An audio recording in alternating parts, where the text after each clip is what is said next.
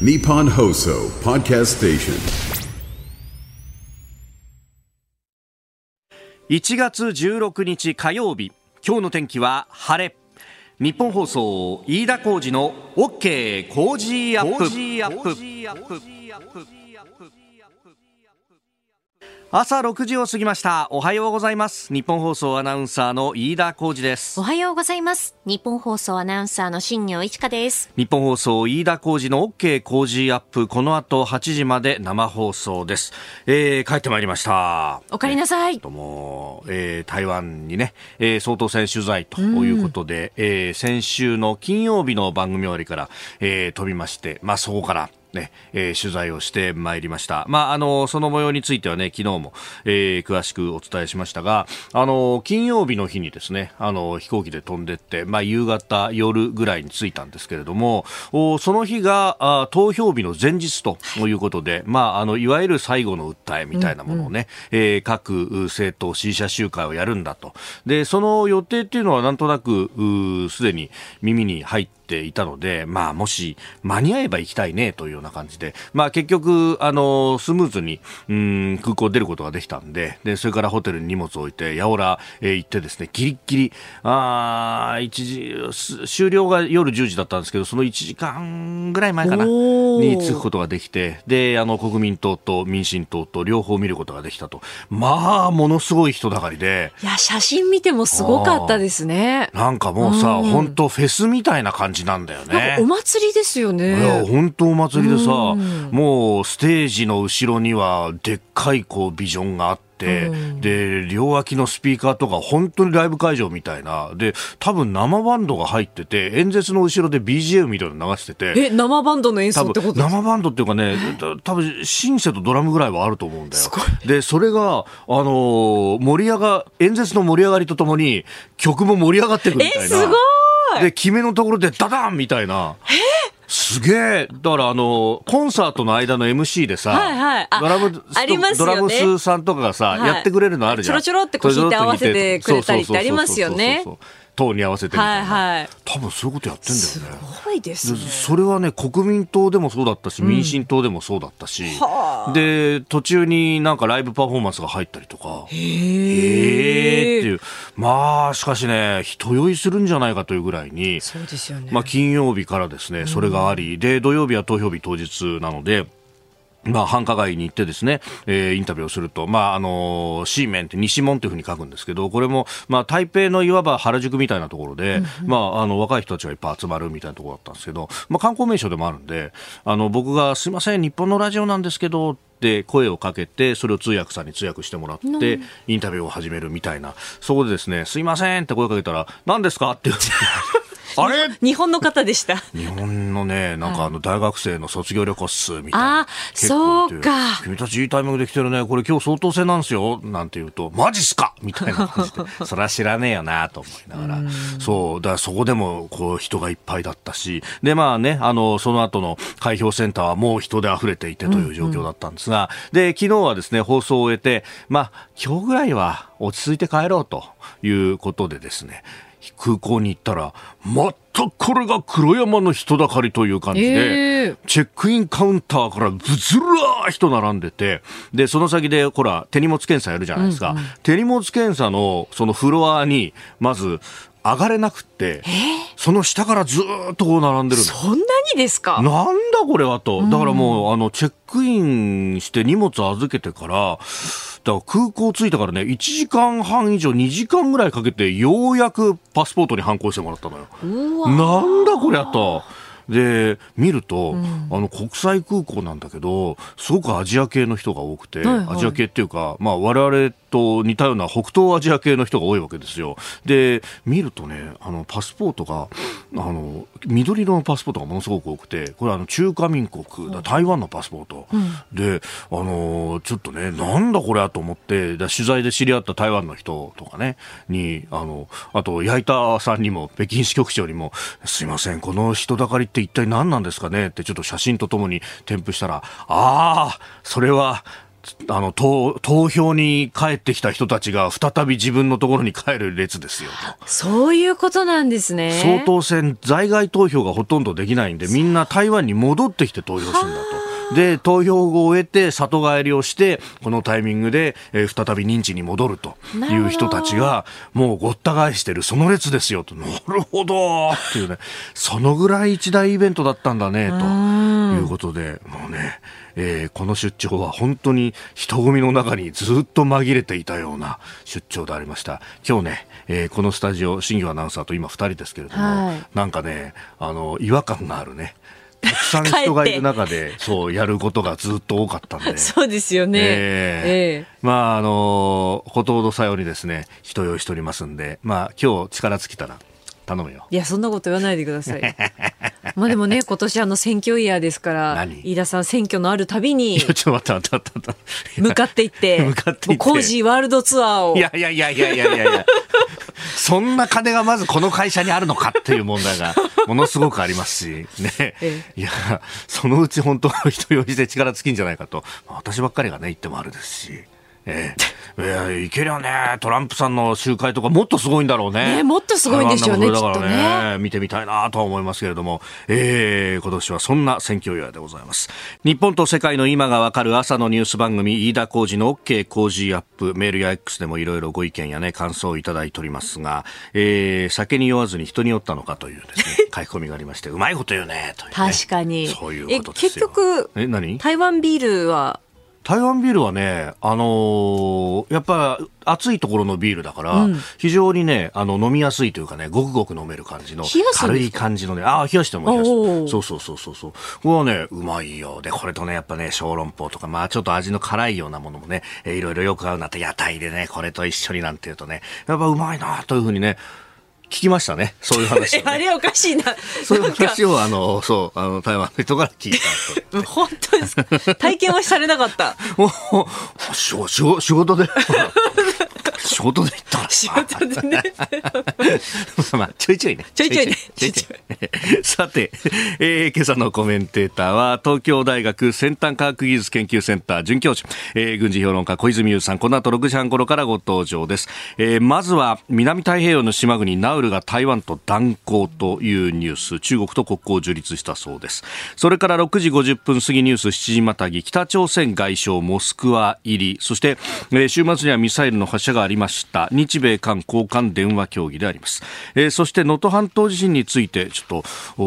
と天候がねまたあ心配だということで、え日本気象協会の戸田義香さんとつないでその状況を伺うということであります、えさらにはウクライナ和平協議について、えそしてニュースプラスワンのゾーン7時30分頃京葉線のダイヤ改正異例の見直し早朝の快速2本復活へというニュース、えーそして、えー7時40分過ぎここだけニューススクープアップは、えーロシアのプーチン大統領とインドのモディ首相が電話会談を行ったというニュースも取り上げますメール X こちらですメールアドレスは、コージーアットマーク 1242.com。アルファベットすべて小文字で COZY でコージーです。コージーアットマーク 1242.com。X のハッシュタグは、ハッシュタグコージー1242。ハッシュタグコージー1242です。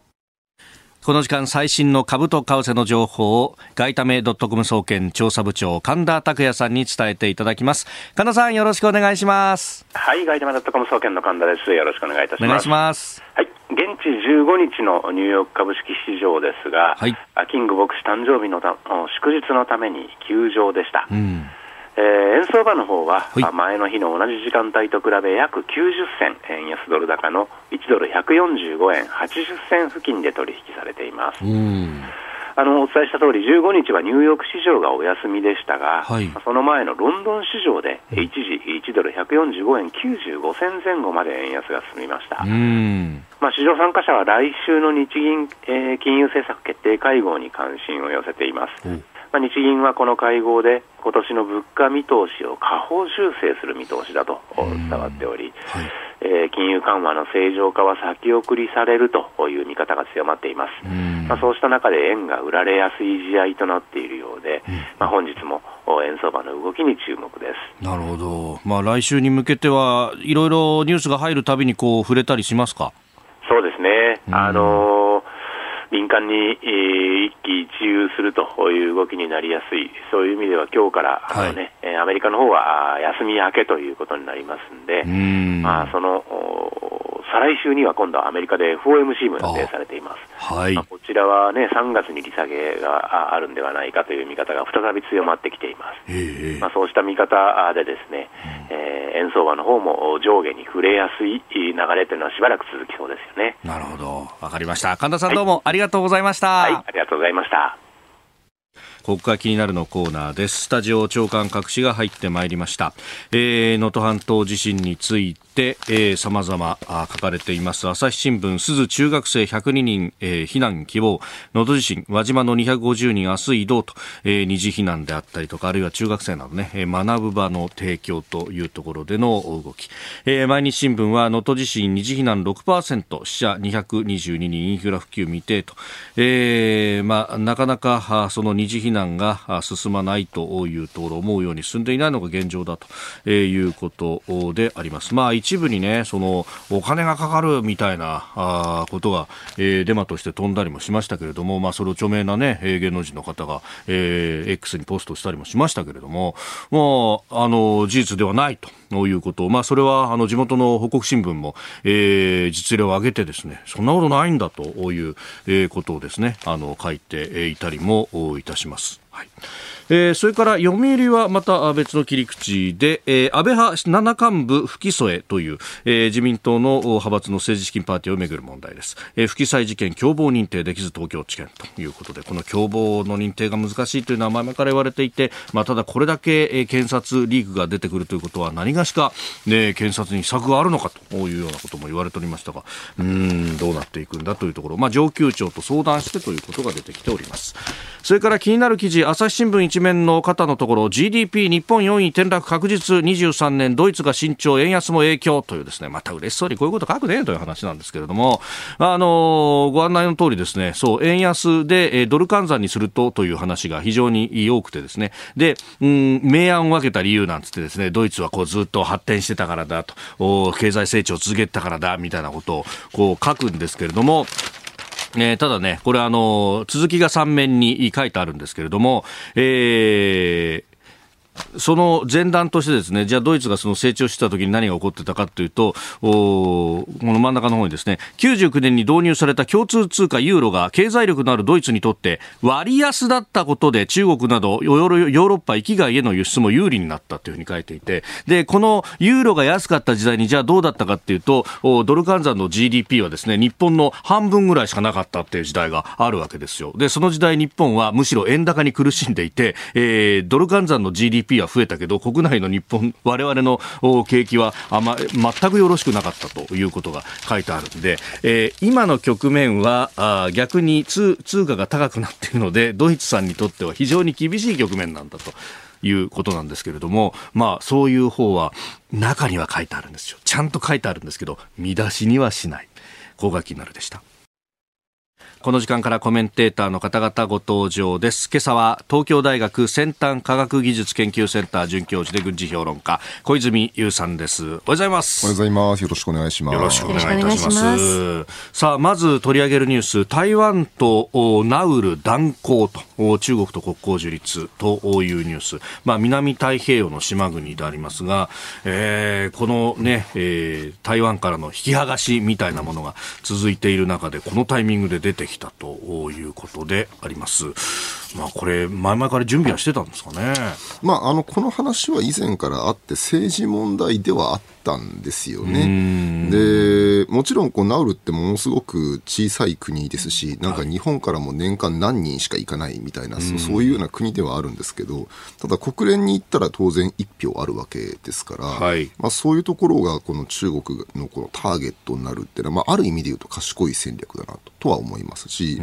まあ、またはそのかつてのソ連のこの第三世界進出とかもちょっと思わせるものがありますよね。経済支援してあげるからとか、はいやっぱりこのインフラ作ってあげるから、またこのうちの国の発展モデルがそもそもいいんですよと言って、そういう国を取り込んでいくと。まあ、その冷戦時代にも実はグローバルサウスをめぐる戦いってあったわけですけど、まあ、それと同じようなことがまた今回太平洋で起こってるなという感じがしますよね。ああ、手法としてもやっぱりそのソ連型みたいなものを中国は真似する部分って結構あるんですか？まあ、ちょっとその中国の手口が実際どのぐらいのもんなのかっていうのは分かりませんけどね、だからまあじゃあ、例えばそれと日本の ODA 外交ってどう違うのかって言われると、まあ、外見上そんなに変わらないっていう部分だって結構あると思いますから、まあ、どこの大国も必ずやるような取り込み策と、でもおそらくあの中国独自の部分っていうのもきっとあるんでしょうね。ここは峰村さんなんかに聞いてみたいですけど。ああ、確かにそうですね。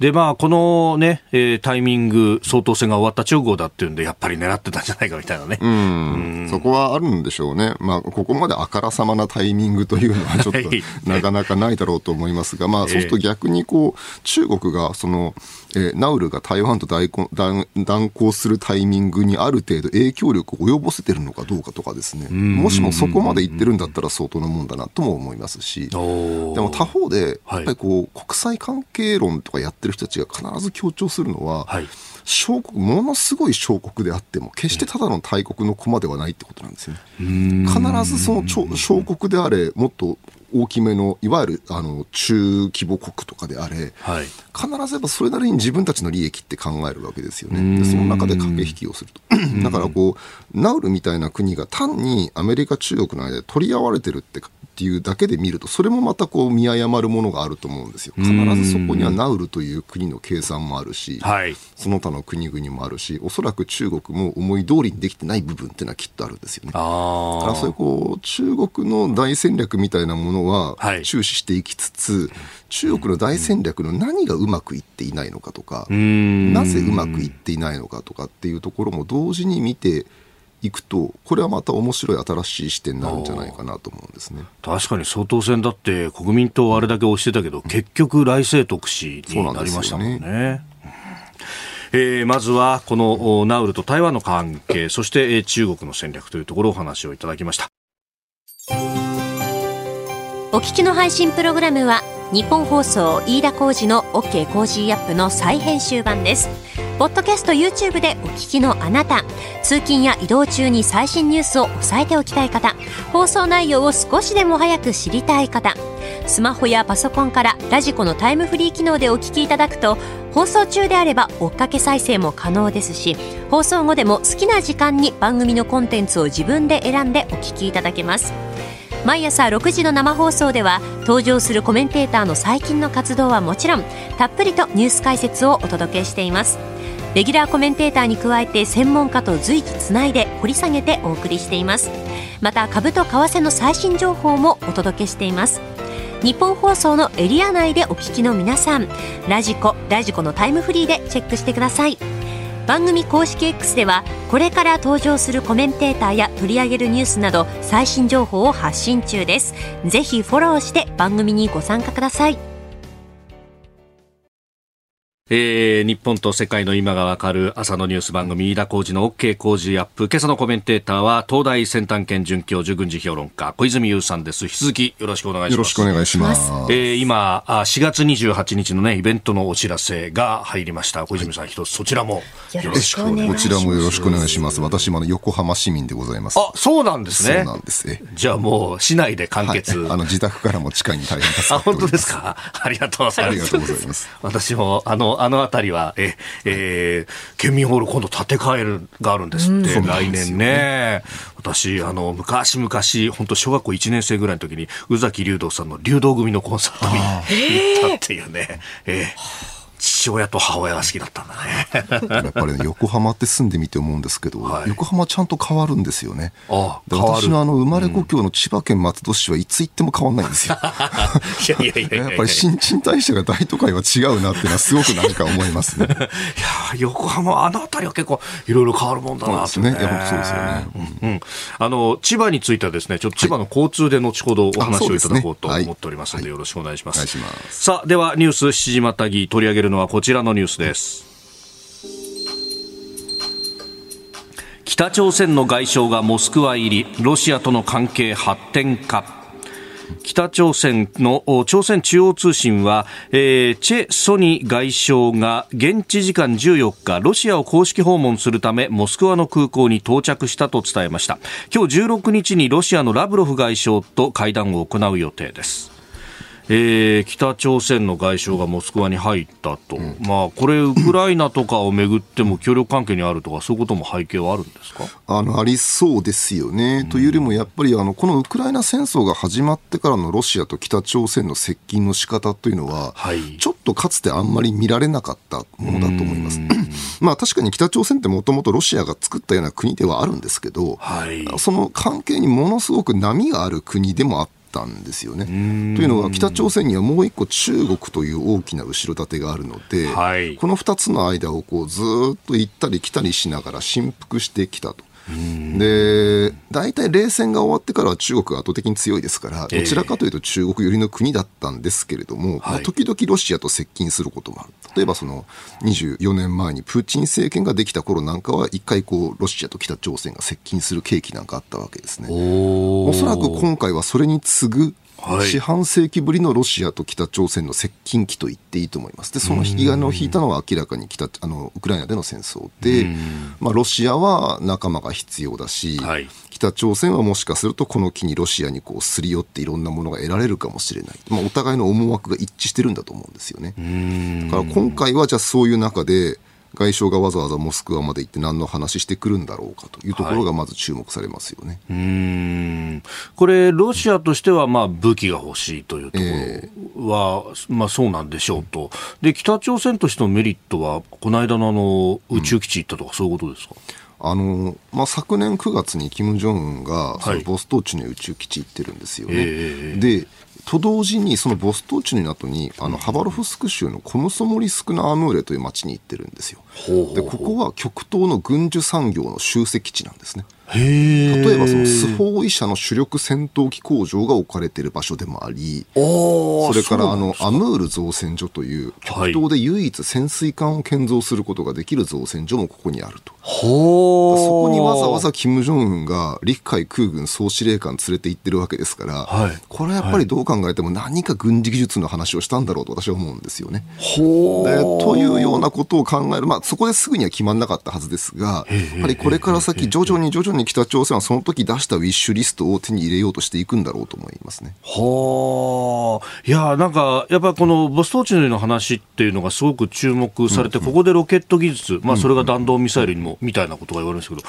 うん、潜水艦のって結構インパクト大きいんじゃないですか？そうですね。で、まあ、公式に金正恩がそのアムール造船所に行ったってところは出てないんですよ。すね、ただやっぱりその北朝鮮が出してきた国防5カ年計画、はい、今その後半に入ってるわけですけど、はい、まだ唯一具体的な形が見えてこないのは原子力潜水艦なんですよね。で、なおかつこのアムール造船所ってその極東で唯一原子力潜水艦を作ることができた造船所でもあるんですよ。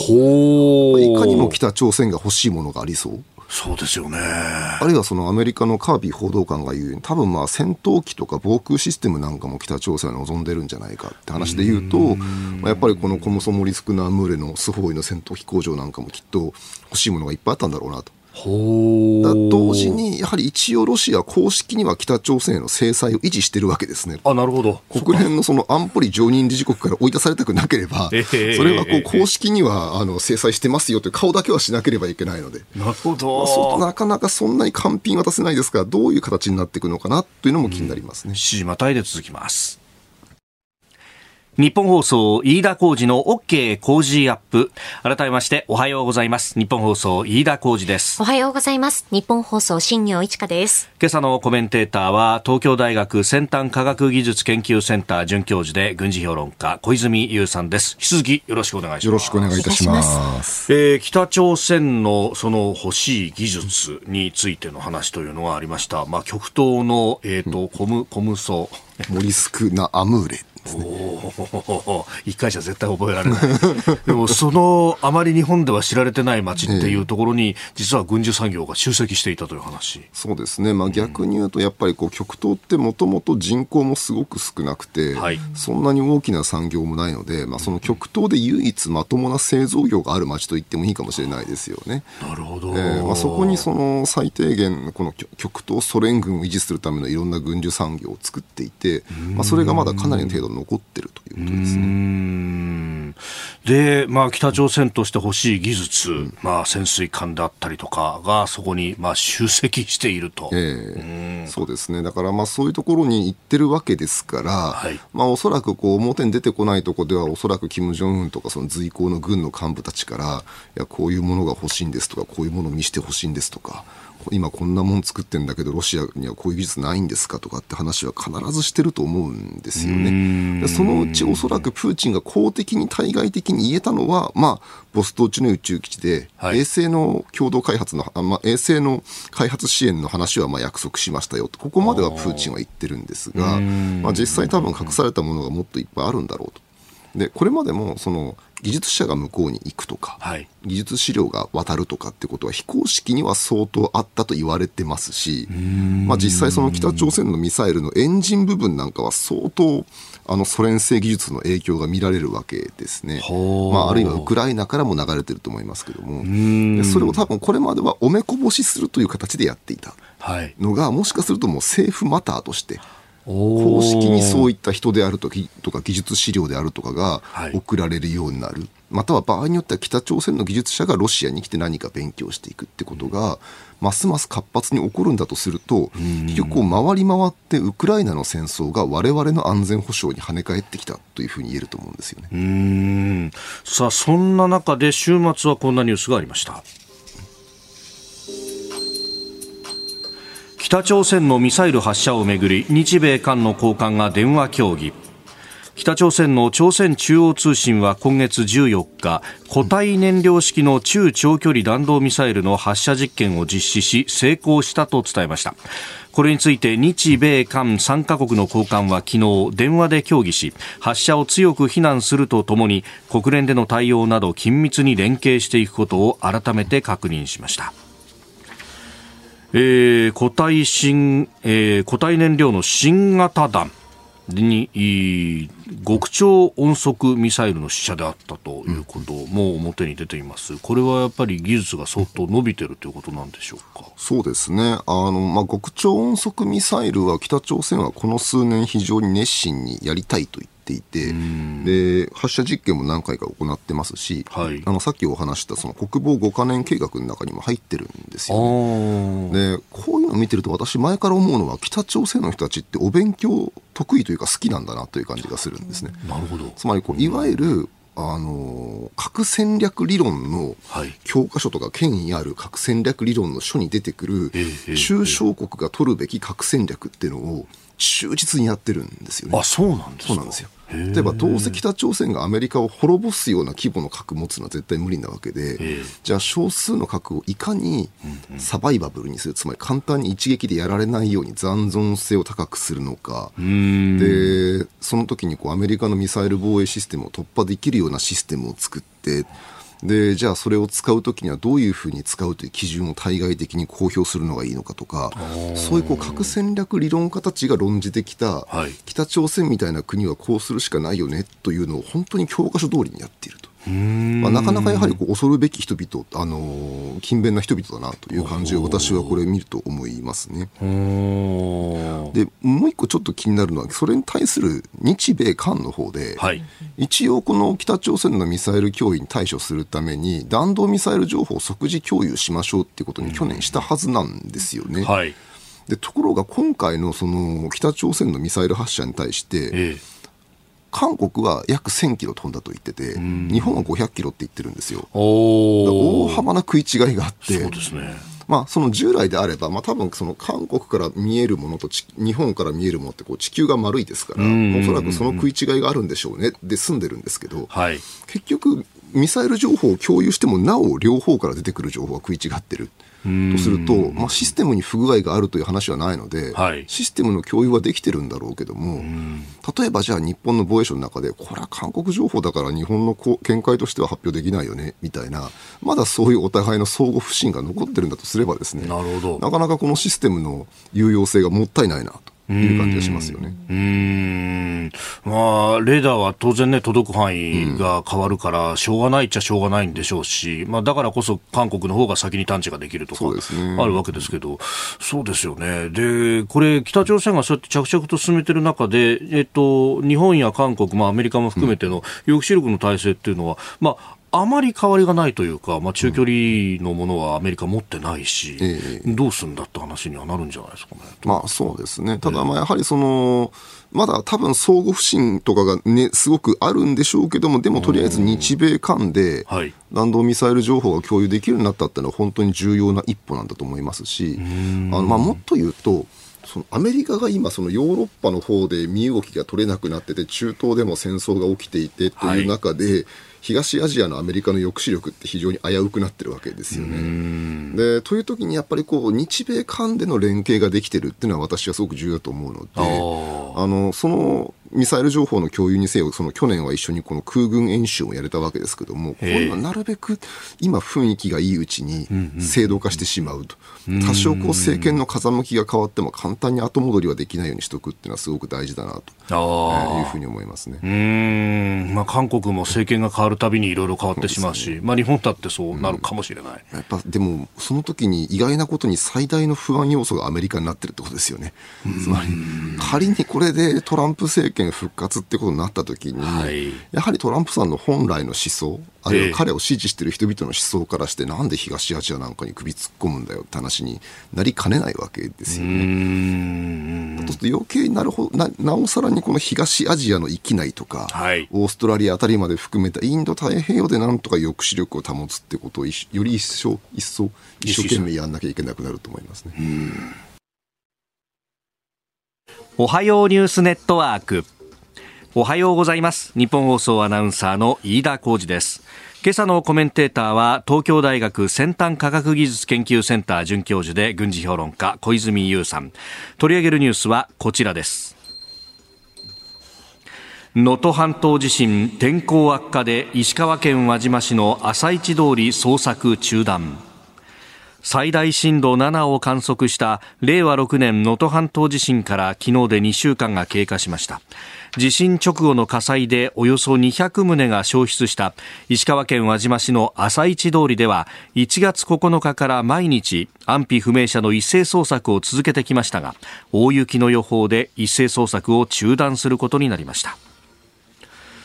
昨日の午後2時の時点で石川県でこれまでに亡くなった方は222人うち災害関連死が14人安否のわからない方は22人となっております、まあ、お正月1月1日元日に起きた地震、まあ、この一報というのもね小泉さんまずは驚きましたよね。やっぱりなんでしょうね。2024年すごく厳しい年になりそうだなという予感をなんか突きつけられてしまった感じがしますしこのお正月の最中ですからね、皆さんこう、はい、一番油断している時にこういう大災害がやってきて、しかもここにこう大雪が重なるわけですよね。なんかある意味こう複合災害の様相を呈してしまっている。でさらにこう皆さん避難してる先でまたこう感染症が蔓延するとか、二重三重の複合災害ですよね。ですからあのーこの、この件自体もしっかり対処しなければいけないですし、例えばこういうことがじゃあその首都圏で起きるとか、はい、その他の大都市圏で起きるという時に、さらにこれの何百倍という規模で同じことが起こるわけですよね。これはやはり災害って何か一つに備えておけばいいっていうもんじゃないんだなってことが改めて分かりますよね。さあ、あの、危機の課題ということで、この気象、雪に関して、えー、この時間、日本気象協会の戸田義香さんとつないで伺ってまいります。戸田さん、おはようございます。おはようございます。よろしくお願いいたします。ますさあ、能登半島地震の被災地でありますが、現在のお天気の様子、いかがでしょうか？はい、北陸地方の広い範囲で雪が降っていまして、平地も多くのところで雪が積もっています。で石川県内でも午前7時現在、輪島市と珠洲市で1センチなど雪の積もっているところがあります。で北陸地方には平地に大雪を降らせるような強い寒気が入ってきていまして、はい、この寒気の底は今日の午前中です。はい、ですので雪のピークは各地昼前までで雷を伴って強く降ることもありそうです。なるほどこれ、まあ、ピークはそのぐらいだってことですけれども、まあ、この先はどういったことに警戒必要でしょうか？はいえーとですね、まずその昼前にまあ、昼前までに関しましては、はい、今、ほとんど雪の積もっていないようなところでもこれから急に積雪が増えるという恐れがあります。あと風も注意が必要でして、はい、あのこちらも昼頃までがピークなんですね。で雪が降る上に風が強く吹きますので見通しが悪くなります。でこの時間北陸地方の多くのところに風雪注意報が出ていまして石川県では能登地方加賀地方ともに昼前まで吹雪による見通しの悪さに注意が必要です。これ積雪ですけれどもこの見通しはいかがですか？はいあの積雪はですね、あのまあ、昼前にまではあの急に増えるところもありそうでして、であのまあ、数字としましては、あの明日17日午前6時までの24時間での雪の降る量が、はい、まあ、石川県の平地で5センチ、山地で15センチ、これいずれも多いところでなんですけれども、はい、でこれ24時間でとされていますが、24時間かけて降るわけではなく、今日の昼頃までに降ることになりそうです。うんこれ交通等々も影響大きそうですね。そうですね。影響大きくなってきそうですし、あとその路面のひび割れなどが積雪によって見えにくくなるという可能性もありますし、はい、あと地震によって損傷を受けた建物が雪の重みで崩れるという危険性もあります。十分気をつけていただきたいと思います。あの地震があってからも雨、そして雪、結構降ってる日多いように思うんですけれども、はい、これ地盤等々は影響を受けてますそうですね。あの地盤はゆるあのもともと緩んでいる上にその雪や雨の影響でさらに緩んでいるという可能性はあります。であの明日は日中一旦晴れるんですけれども、はい、その先また来週の月曜日頃にかけてたびたび雨が降りそうなんですね。ですのでそのまあ雪崩やあの屋根からの落雪であったり、あと、はい、あの土砂災害にも注意が必要です。なるほど。わかりました。戸田さんどうもありがとうございました。ありがとうございました、えー、日本気象協会戸田義香さんとつなぎました、えー、では続いて取り上げるニュースこちらのニュースです。ウクライナ和平協議中国の参加呼びかけロシアによるウクライナ侵略の終結に向けた道筋を協議する関係国会合が14日スイス・ダボスで開催されました。4回目の今回はこれまでで最多の83の国と機関が参加しました。会合ではロシアへの働きかけが期待される中国の参加を求める声が上がりました。えー、世界経済フォーラムの年次総会いわゆるダボス会議というものに、まあ、合わせるような格好で、えー、開催されておりますけれども、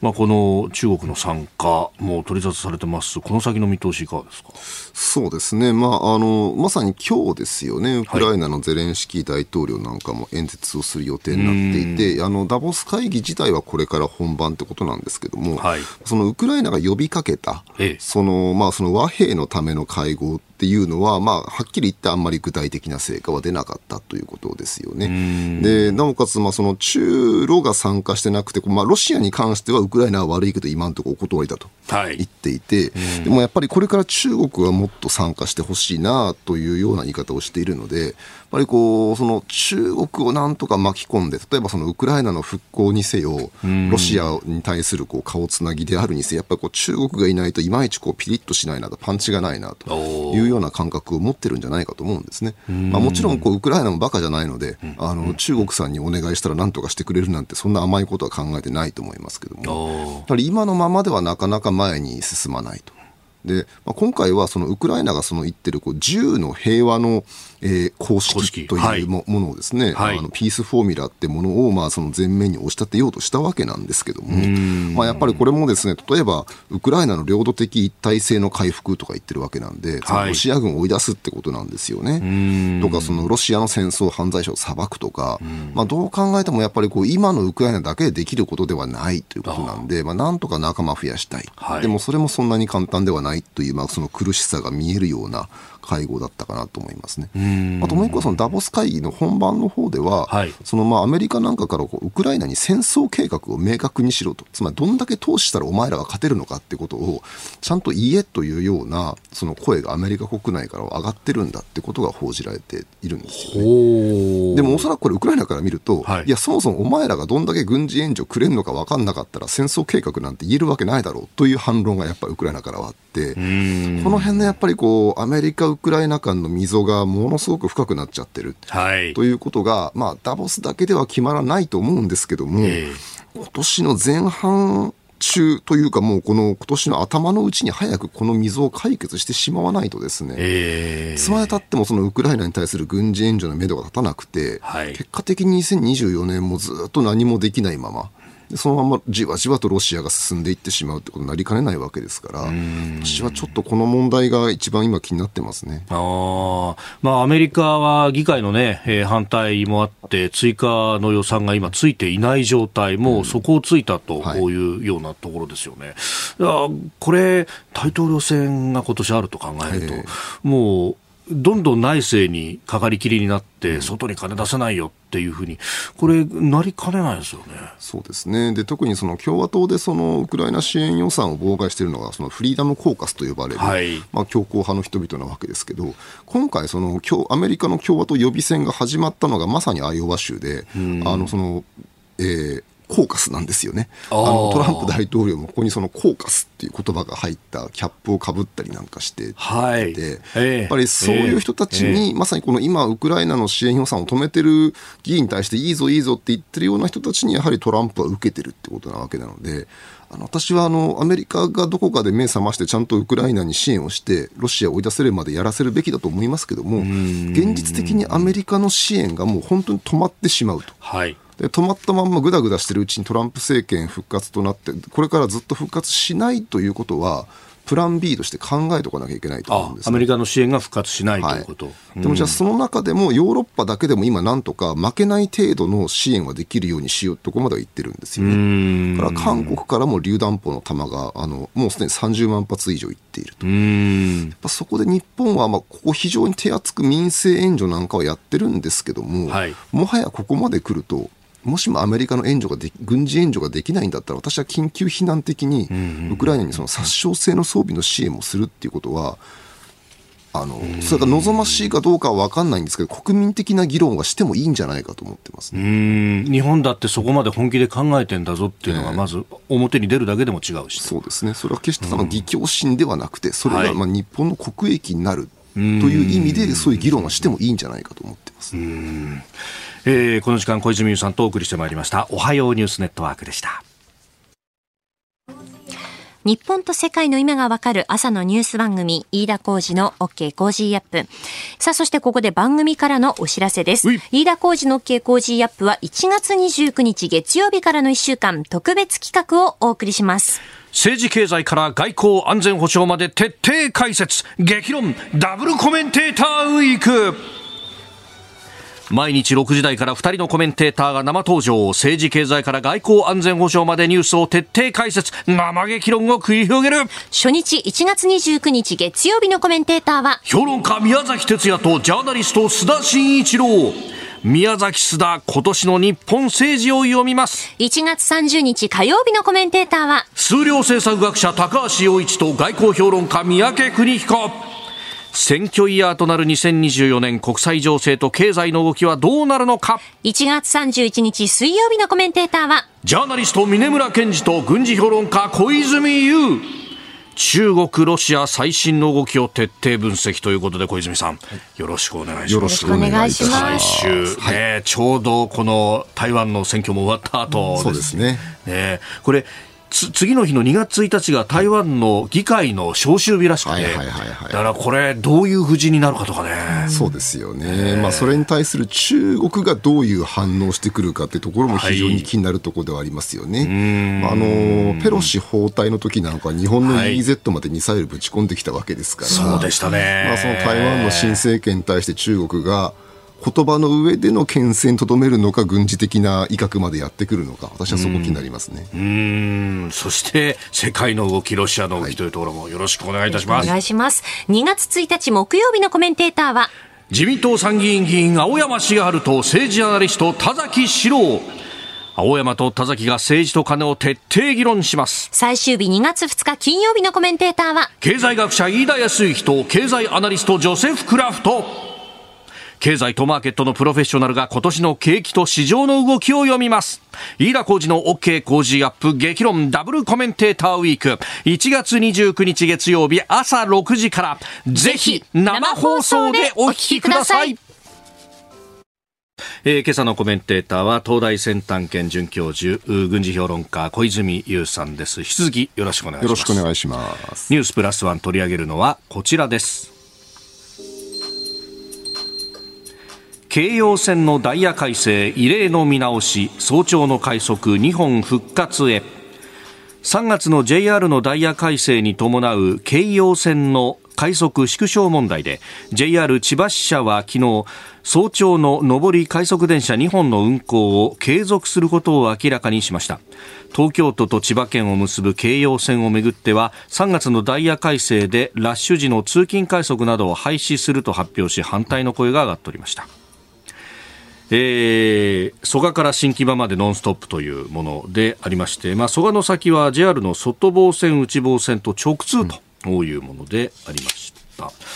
えー小泉さんはもともと千葉のご出身でもいらっしゃいます。あの千葉県民ってあんまり千葉県内で移動しないんですよね。おーあの全てが千葉から東京に行くことをなんか前提にしているので、はいあの割とこう東京に行く分の交通は悪くないんですよね。まあ、逆に言うとこう東京に一発で行けるアクセスが少なくなるっていうのは割にこう千葉県民的には死活問題なんだと思うんですよ。で私はこの京葉線ユーザーではなくてどちらかというと総武線快速あの東京駅から横須賀線に変わるやつですよね。ええええあれをよく使ったんですけど、やっぱあれがじゃあ急になくなりますって言われたら、おそらく僕らの生活スタイル自体が相当変わらざるを得なかったと思うので、まあ、すごくそれが問題だったんだろうと思うのと同時に、でもやっぱりもう JR って国営企業ではなくなってるわけじゃないですか。はい。だからその国営企業でないものにそこまでじゃああの人々の生活を激変させるようなものをずっと預けとくっていうのもなかなかこれはこれで脆弱なもんだなという感じも同時に受けましたね。うん、もともとね、国鉄というものがあって、まあ、いろいろな政治的な影響というのも受けてきた中で、まあ、あー非常に非効率になって民営化という道になったわけで、まあ、その辺のこう、バランスみたいなものっていうのが、常にこう、まあそうね取り沙汰されるわけですか？あのわ私、1982年生まれなんで、まだこう、はいギリギリ横柄な駅員って覚えてるんですよね。いたえいたひどいのいましたよね。だからちょっとなんか、あれもどうかなとは思う反面でもじゃあ、全くの営利企業です、お客様とかって言ってる企業に、はい。果たしてどこまで我々の生活基盤を預けていいのかっていうのもなかなか不安な問題ですし、あとまあ例えばさっきのその能登の地震とかもそうですよね、あの経済合理性でやってる限りは必ずあの非常事態に対する脆弱性みたいなものはある程度こう手薄になってしまうところがあったりとかして、そのパブリックにやらなきゃいけない安全保障の論理と、はい。でもなんかそればっかり重視してると必ず非効率になったりろくでもなくなっていくような、えー。あの部分があってやっぱ神の見えざる手は絶対働かせなければいけないそのミックスをどこにするかっていうのは多分政治なんだと思うんですよね。まあなんかそういういろんなこうどどこに線を引くのかなとどこにそのミックスのこう境目を置くのかなっていうところってすごく最近考えるものがありますね。うん結局ね、一面だけで、こう、こうすべきだっていうのは言えるんだけど、その裏で、こっち側が不具合を起こすよと。ええ全部、これ JR が、あの、言うこと聞いてたら、もう JR は赤字続きでまた同じようなことになるぞっていうことにもなりかねないし。まあ、そうなんですよね、あのまあ、私が研究しているロシアの場合でいうと、あーはい。あの国やっぱまだ国鉄なんですよ。そうですよね。あ LJD という国鉄があって、これが当然軍事輸送もやるし、ベラルーシに核弾頭を配備するぞって言ったら、これもこの国鉄が核弾頭を運んでいくわけですね。そうなんですね。そうなんですよ。北朝鮮から送られてくる弾もこの国鉄が運んでくるわけですね。ある意味で言うと、この体制ってのは軍事的にというかその安全保障の観点から言う確かに強いといえば強い。ただ全く、あのもちろん黒字にはなっていなくて、膨大な国家予算でなんとか維持しているということですよね。そのどっちを取るのか、まあ、一種の哲学ですよね、これは。うんもう本当、それこそ統治機構も含めての政治っていうものになってくる。そうですね。まあ、とか、その、じゃあ、その、こういう自然災害なんかに対応するのは物資とかどのぐらい貯めとくのかとかですよね。はい、これもロシアの例を取ると、ロシアの場合は備蓄庁っていうのがあって、膨大なその予備物資を貯めてるんですよ。砂糖から工作機械から農業機械とかそういう燃料とかまで。じゃあ日本もあれはあってもいいんじゃないかなと僕は思うんですけどね。これだけ災害大国ですからね。確かにそうですね。自衛隊に全部任せるとね。ねと思います。うん番組からのお知らせです。飯田浩二の OK 工事アップの番組イベント第2弾が緊急決定。日本放送開局70周年記念飯田浩二の OK 工事アップ激論横浜ベイサミット in 神奈川県民ホール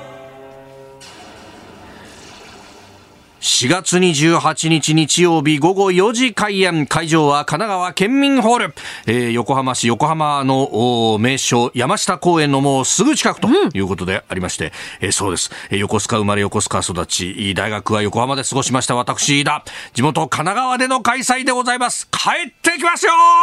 ぜひ皆さんよろしくお願いいたします。よろしくお願いします。えー、えー、故郷にね、錦を飾らせてください。えー、現時点で決まっているゲストですが、自民党参議院議員青山茂春。経済経済学者飯田康之。軍事評論家小泉悠ジャーナリスト須田慎一郎。ジャーナリスト峰村健二評論家宮崎哲也。エンモア。チケットの最速先行発売は来週1月22日月曜日午前6時からスタートします。はい、来週月曜日スタートになります。えー、お値段は税込み6500円です。工事アップの番組ホームページにイベント特設ホームページへのバナーも掲載されていますので、はい、えー、詳しくはホームページご確認ください。ぜひぜひ皆さんよろしくお願いいたします。ます。チケットのお買い求め1月22日月曜日朝6時スタートです。よろしく、よろしくお願いします。お送りしております OK 工事アップ。お相手、私日本放送アナウンサー飯田浩二と新業一華がお送りしています。今朝のコメンテーターは東京大学先端科学技術研究センター准教授で軍事評論家小泉優さんです。引き続きよろしくお願いします。よろしくお願いします。さあ、それではこの時間はここだけニュース、スクープアップロシアのプーチン大統領とインドのモディ首相が電話会談ロシアのプーチン大統領は15日、インドのモディ首相と電話会談を行い、ウクライナ情勢をめぐり協議しました。さらに今年のインド総選挙及びロシアの大統領選挙での互いの検討を祈ったということです。そうか、選挙イヤーというと、こういうのもあるんですね。そうなんですよね。だから今年はものすごい選挙イヤーで、はい、ただまあその中で方向性が見えてる国もあるわけですよね。おそらくまあそのインドなんかはまあ今の政権続投するんだろうというのがまあ大体見えていて、はい、でも台湾は分かんなくて実際、あの、だいぶ予想外の結果になったし、これから、うん、えー欧州もあるんですよね。いろいろと。はい、ですから、これ、今年でもちろんアメリカという最大の不確定要素があってということで、ここ一昨年去年っていうのは相当軍事戦争の年であったとすれば、はい、今年やっぱりだいぶ政治が前面に出てきそうだなというふうに思いますね。まあもちろんその間ウクライナで戦争が続いてて、それ自体は軍事の論理で動いていくんですけども、はい、その軍事の論理に影響する政治の大きな変動がどのぐらいあるか。というところですよね。まあね、そこで、まあ、ロシアもプーチン大統領は、これ、続投以外はまあありえないっていうことでしょうけど、まあ、ですよね、不思議な大統領選挙で、あの出るといった瞬間にもう当選することが決まってるという選挙なんですけども、まあ、間違いなくあの続投が決まると思いますね、今年の3月18日におそらく大統領選になると言われてますけども、ででまあ、外5月に正式とに、えー、就任、5期目に入るということですね。ね。本来5期目はできないはずだったんですよ、憲法上。はい、それを4年前に憲法改正させってできるようにしてるってことなんで、まあ、やっぱりこれはプーチンにしてみると、もう事実上、その終身独裁を国民に承認してもらう儀式みたいな、そういう意識はあるんじゃないかと思うんですよね。なるほど。で、まあ、実際あの、改正された憲法だと、プーチンはこれから2期できるので、2036年まで居座ることができると。なるほど。つまり彼が83歳になるまでですから、ほもう下手すると途中でじ寿命で死んじゃってもおかしくない年齢ですよね。えですから、まあ、本当にこうロシアのまだまだ長い、長い2000年代が続いていくという感じがしますね。うーん。でも、これね、そうなってくると、そろそろ後継をみたいな話っていうのは出ないもんですか？あのやっぱりプーチンはこれまで意図的に明らかにしてこなかったと思うんですね。あの最初の1、2期やった後っていうのは、はい。まあ、その自分の KGB 時代の後輩のセルゲイ・イワノフか、大学の後輩のメドベージェフかどっちかだということは、まあ、なんとなく明らかにしてて、ではい。実際もうその最後の最後でメドベージェフ後後継指名というふうに言ったんですよ。だからはい。あの時はまだプポストプーチンって見えてたんですけど、ええ。2012年に戻ってきた後のプーチンっていうのは、はい。明らかにこいつが後継者だなって人を作らなかったんですよね。うーん。やっぱりそれはこいつが後継者だなというふうに見られていて、大統領任期もいつか終わりが来るとすると、どこかでレームダック化していくっていうのは怖かったと思うんですよ。だからそうならないように、もういつまでもプーチンなのかもしれないよ、でもまあどこかで譲るのかもしれないよというような、まあ、そういう曖昧戦術をずっと取ってきていて、まあ、まだ任期がこれから12年分あるわけですから、まあ、はい。当面その後継を明らかにすることは私はないんじゃないかなと思ってますね。ただまあちょっと気になるのは突然その娘が最近メディアに出てきたってことなんですよ。なるほど。これまでは全くその自分のか家族のことには触れさせないで、はいその自分の家族のことを嗅ぎ回るメディアに圧力を加えるとかええやってたのが突然なぜか、あのー娘が前面に出てきてなんだかいろんなこと喋ったんですよね。マリア氏。えーそうですね、だからこれが果たして何らかのその後継に関するサインなのかただの気まぐれなのかというところですね。ほう。でもね、そういう、どうなんですか？そう、そういう世襲的な独裁っていうのを、こう、ロシアの社会としてっていうのは認めるもんなんですか？いやなんで普通は認めないんだと思うんですね、これまでロシアの20世紀以降のリーダーって独裁者ではあっても世襲はしないというところだったんですよ。はい。ただ、それが今回、そのプーチンという人がこれまでと違うのは、ソ連の独裁者って、そのソ連共産党の書記長というその公的な身分によって独裁者を、でそのソ連共産党のサイクルに従ってこう人間が回っていくわけですよね。だからプーチンにはそういうその公的な裏付けがないので、かなり彼の個人化した権力なんですよね。うーん。だからもしかするとその帝政以来初めて世襲みたいなことを考え出していてもおかしくはないです。でそれがそのこの娘たちなのか、はいまあ、その後プーチンは離婚してあの愛人との間に子供を作ってるんですね、ええこっちは男の子なんですよ。ほうもう例えばその彼が本当に今の任期が完全になくなる2036年まで待つと、ん本当にこう男のプーチンの後継者ってものも出てくる可能性があると。なるほどで。すからまあもしかしたらそれまでは例えばその家族でなんとなく集団指導体制で持たせてゆくゆくは本当のプーチン2世に継がせたいみたいなことを考えているのかもしれませんしなるほど。でも当然プーチンの周りを取り囲んでいる元 KGB の連中とかガス業界の連中とかまた別の思惑があるでしょうし、ええええだからこうええプーチンが年齢的にこう年を経ていって権力がこうだんだんだんだん弱体化してくる中でそういう争いっていうのはこれから起きてはくるんでしょうね。どこまでプーチンの権力基盤を掘り崩すかは分かりませんけど。ああ前に小泉さんにご登場いただいたときに、